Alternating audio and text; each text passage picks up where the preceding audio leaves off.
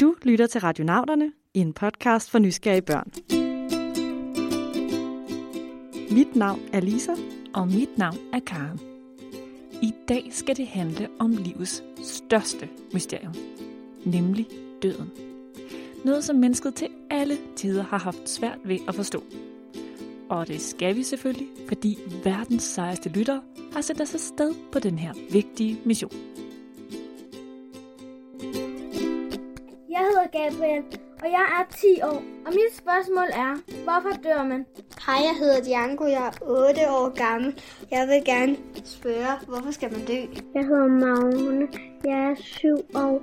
Jeg vil gerne spørge, hvorfor kan mennesker dø? Jeg hedder Johannes og er 8 år gammel. Hvorfor dør man til sidst af alderdom?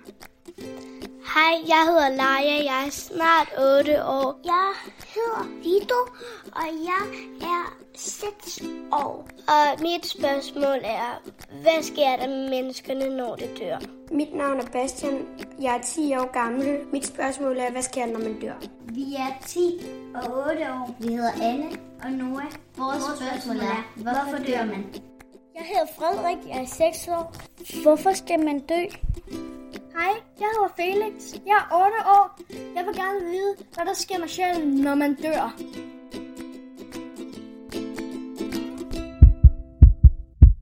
Det her er et hjerte, der slår. Og det står fra du er et lille bitte foster, der bor inde i din mors mave. Det står også lige nu. Prøv at presse din hånd på venstre side af dit bryst. Kan du mærke det? Jeg kan i hvert fald godt mærke mit. Og heldigvis for det.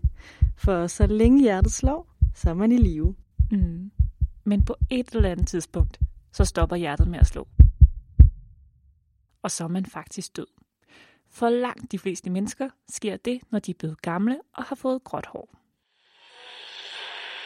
Det var en sen aften, og min oldefar var lige død.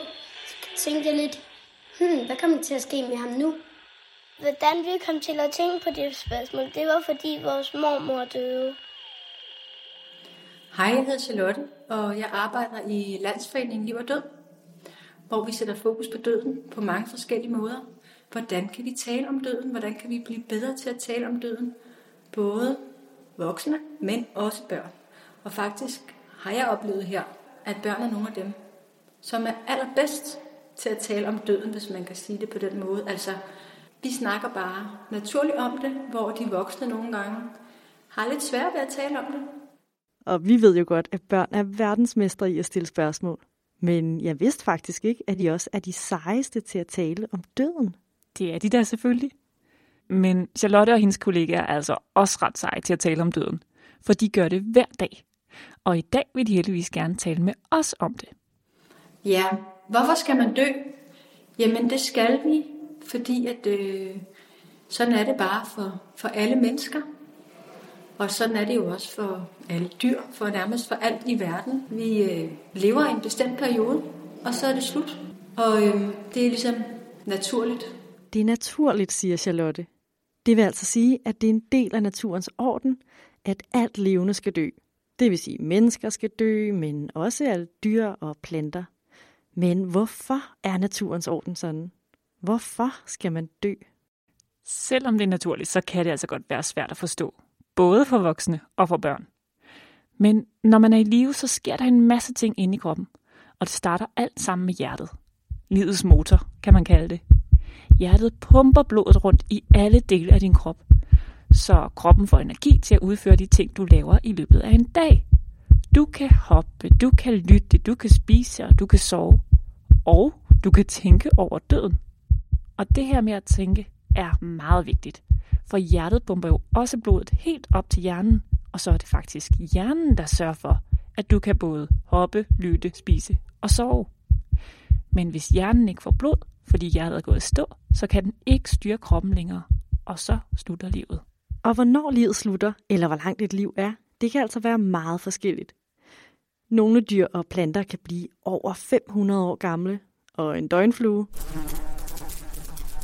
ja, den bliver ikke mere end en dag gammel.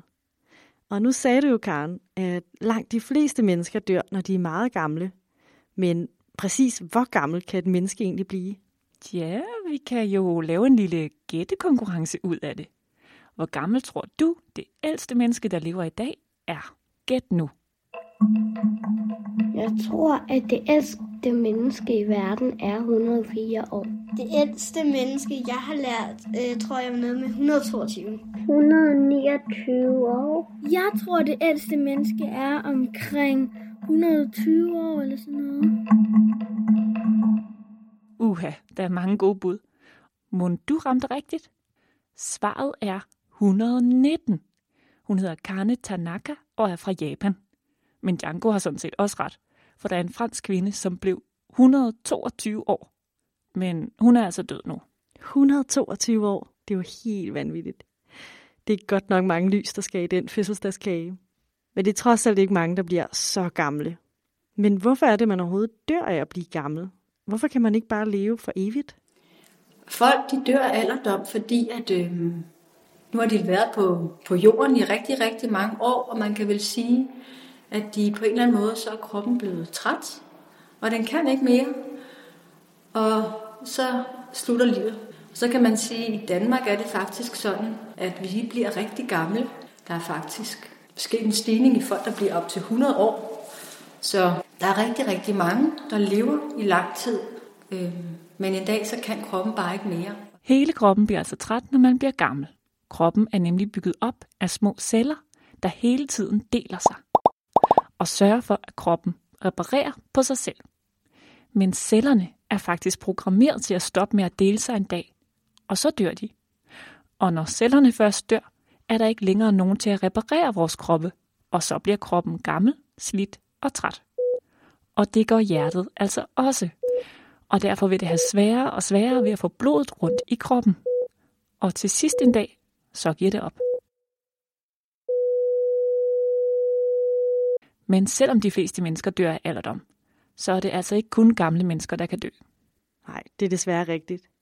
Vi skal jo bruge en krop for at leve, og hvis der sker noget med den, hvis man fx har en farlig sygdom, eller hvis man er ude for en ulykke, så kan man også dø uden at være blevet gammel. Så vi ved altså nu, at det at dø, det er en del af livet. Kroppen kan ikke blive ved og ved og ved med at fungere. Men de fleste bliver meget gamle, før de dør. Og apropos alder, er det tid til en udfordring.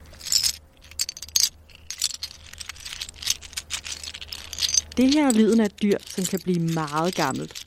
De lever i vandet, men man kan også være heldig at finde dem, når man går en tur på stranden. Så siger jeg heller ikke mere. Jeg tror ikke, man kan trække vejret, når man er død, eller sådan bruge sin krop rigtig meget, og man kan ikke bruge ens hjerte, og hjerne virker ikke mere. Jeg tror ikke, man kan se, eller høre, eller tænke, eller føle, eller bare, at man ikke kan noget som helst. Man kan ikke lege, man kan ikke spille fodbold, man kan ikke se fjernsyn. Man ligger bare nede i jorden.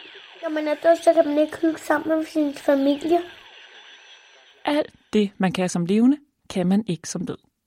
Og det er jo fordi kroppen ikke virker længere, efter hjertet er stoppet med at slå. Men Karen, der var jo ham fodboldspilleren, som fik et hjertestop sidste år. Men nu kan han spille fodbold for Danmark igen. Hvordan hænger det lige sammen? Uha, det er spændende. Når folk får et hjertestop, så stopper hjertet. Men kroppens celler er faktisk lidt tid om at dø. Det sker ikke lige i det sekund, at hjertet stopper. Så hvis man er hurtig, og mennesket ellers er rask, så kan man genstarte hjertet.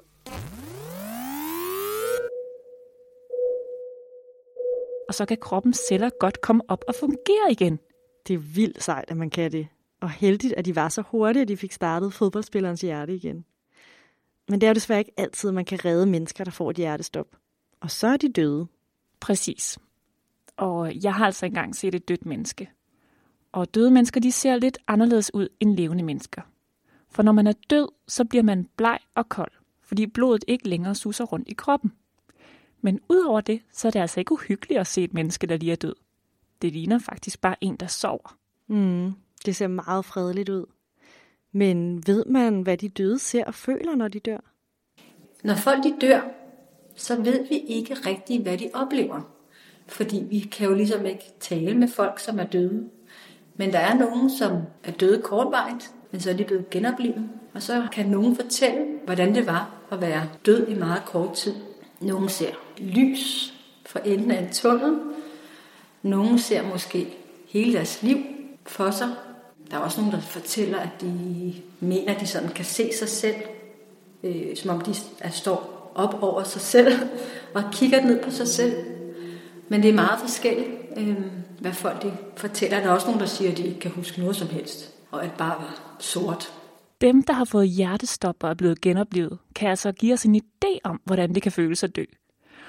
Og derudover så er der faktisk noget helt ny forskning, der viser, at der i et halvt minut efter et menneske er død, er hjerneaktivitet, der ligner den, som mennesker har, når de er i live.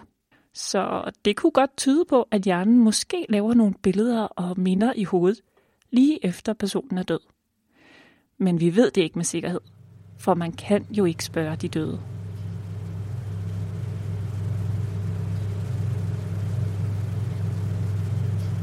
Er det her for en lyd? Det lyder lidt som et køleskab. Mm, det er også en slags køleskab. Et kæmpestort køleskab til at holde døde mennesker kolde. Det er nemlig vigtigt at holde døde kroppe kolde, enten i sådan et kæmpe køleskab som det her, eller med et kølestæppe. Hvis man ikke gør det, så vil kroppen starte med at kompostere eller rådne, ligesom alt andet i naturen gør det.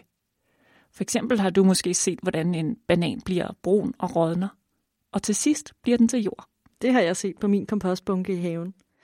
Men selvom os mennesker er en del af naturen, så er det jo altså ikke helt ligesom en banan.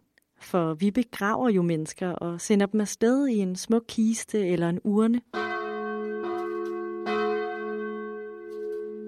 Og sådan en begravelse kan altså godt være ret trist. Der er i hvert fald mange mennesker, der græder, når de tager afsked med deres kære. Mm, det er ikke særlig sjovt at sige farvel til nogen, man elsker.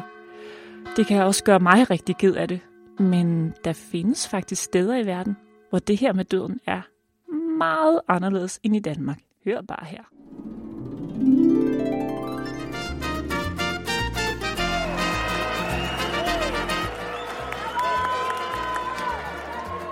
Wow, har mange mennesker. Og se alle de farverige kostymer. Det ligner jo næsten et karneval. Det kan man også godt sige, det er. Vi er nemlig landet i Mexico, og på en helt særlig dag. Det er de dødes dag. Derfor er der en parade i gang, hvor folk synger og danser. Og nogle af de her mennesker, de er malet i ansigtet som dødningehoveder. Er det så for at skræmme folk? Nej, nej. De dødes dag skal ikke være uhyggelig. Faktisk er det en festdag, hvor man mindes de døde og fejrer det liv, de havde. Hvordan kan man feste med de døde? I mange familier så gør de det, at de pynter op derhjemme eller på kirkegården med lys, blomster og fotografier. Og så laver de noget rigtig god mad, som var den dødes livret. Mm, så hvis ens oldefar godt kunne lide småkager, så spiser man selvfølgelig småkager. Og så stiller man faktisk også en ekstra stol frem ved bordet. For nogen tror nemlig, at de døde vender tilbage på den her dag. Og så skal der jo være en plads til ham og oldefar. Mm, det er godt nok en sej tradition. Jeg tror, jeg vil danse med i optoget. Fed idé. Viva la vida!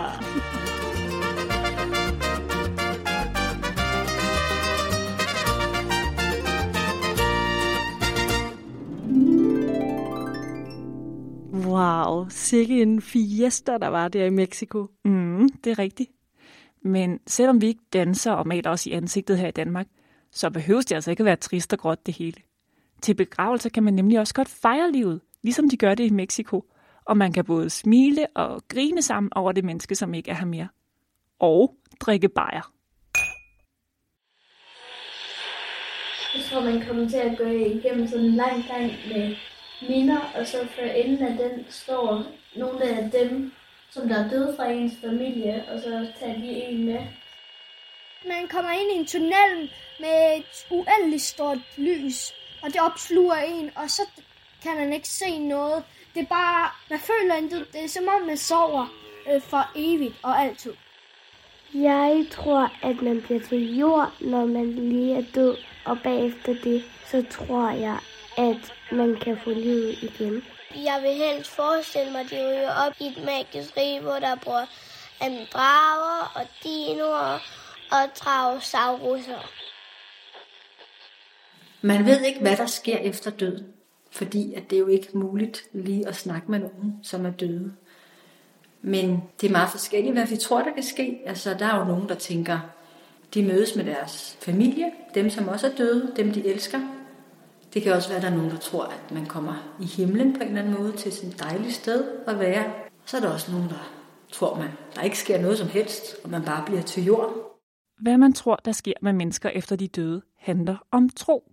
For når man ikke ved noget, og det er der altså ingen, slet ikke de klogeste mennesker i verden, der gør, så har man kun troen. Og så må man sådan set selv bestemme, hvad man tror. Og nogle gange er det lidt træls, at der ikke findes et rigtigt eller forkert svar. Men andre gange kan det faktisk også være meget rart, for så kan man forestille sig lige præcis det, man har lyst til. For eksempel kunne jeg godt tænke mig, at jeg kunne flyve rundt som en fugl, når jeg engang ikke skal være her på jorden længere.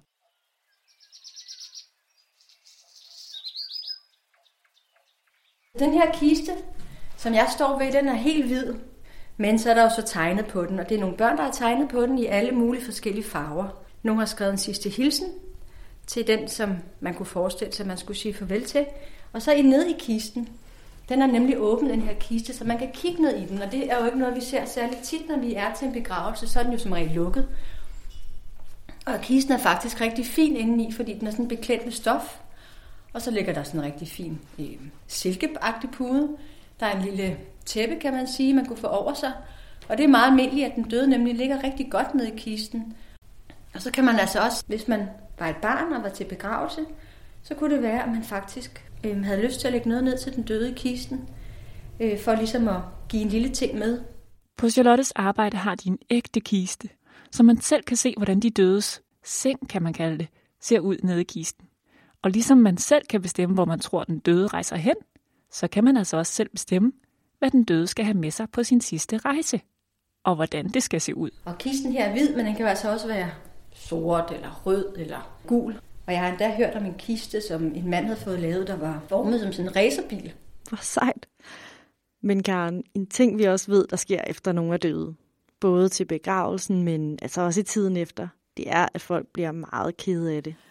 Man kan ikke undgå at miste nogen, man holder af. Og det er selvfølgelig rigtig svært, men man kan måske også vente om og tænke, hvor er man heldig, at man har nogen, som det er svært at miste, for det betyder jo faktisk, at man har nogen, man elsker. Det at være ked af det, når man har mistet en, man elsker, kalder man sorg. Og i gamle dage skulle man vise sin sorg med sit tøj, og derfor gik man i sort tøj. I dag kan man ikke se på nogen, om de er i sorg. Men man kan prøve at spørge dem, hvordan de har det. Og man kan trøste dem, hvis de er ked af det. Og så kan det altså også hjælpe at snakke om den, de har mistet. Når man har mistet en, man holder af, så kan det være rigtig rart at kunne øh, få mulighed for at mindes dem, fordi de øh, jo betyder noget for en stadigvæk, selvom at de er døde. Man kan jo mindes ved at tage ud til gravstedet, lægge en lille blomst eller en lille ting. Man kan også tage nogle billeder frem og snakke om nogle ting, man har lavet med den døde. Det kan også være, at man finder ud af, at det kunne være rigtig hyggeligt at samles til en middag på den dødes fødselsdag. Jeg snakkede også med en den anden dag, som havde mistet sin mormor, tror jeg.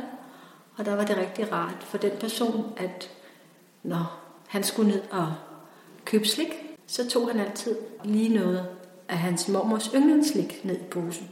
Man kan altså helt selv bestemme, hvordan man vil mindes de døde. Man kunne for eksempel høre en særlig sang.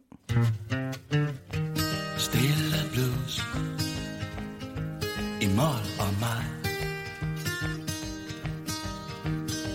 Piano man, kan du høre mig? Ham, der synger her, han hedder Kim Larsen. Og han er her ikke mere. Han er død. Men dengang han levede, så skrev han en masse sange. Og selvom han er død, så kan vi jo stadig høre hans stemme og mindes ham. Og på den måde, så kan man mindes de døde og holde en lille smule af dem i live ved at tale om dem, og måske endda tale til dem, hvis det er det, man har lyst til. Det kan man. Men er der en, der ikke snakker så meget? Så er det det dyr, vi skulle finde frem til i udfordringen.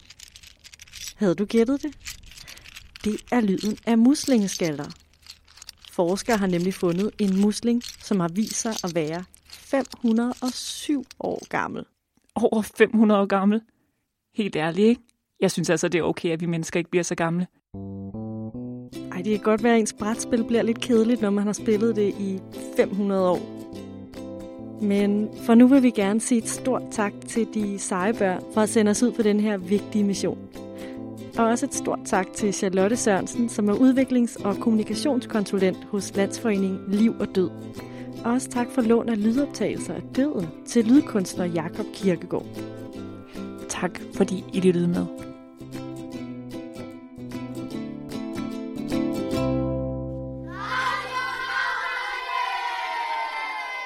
Radnauterne er produceret af Karen Bryl Birkegaard og Lisa Bay med støtte fra Novo Nordisk Fonden. Med os i redaktionen sidder Elise Normand og Eva Bøje Rasmussen.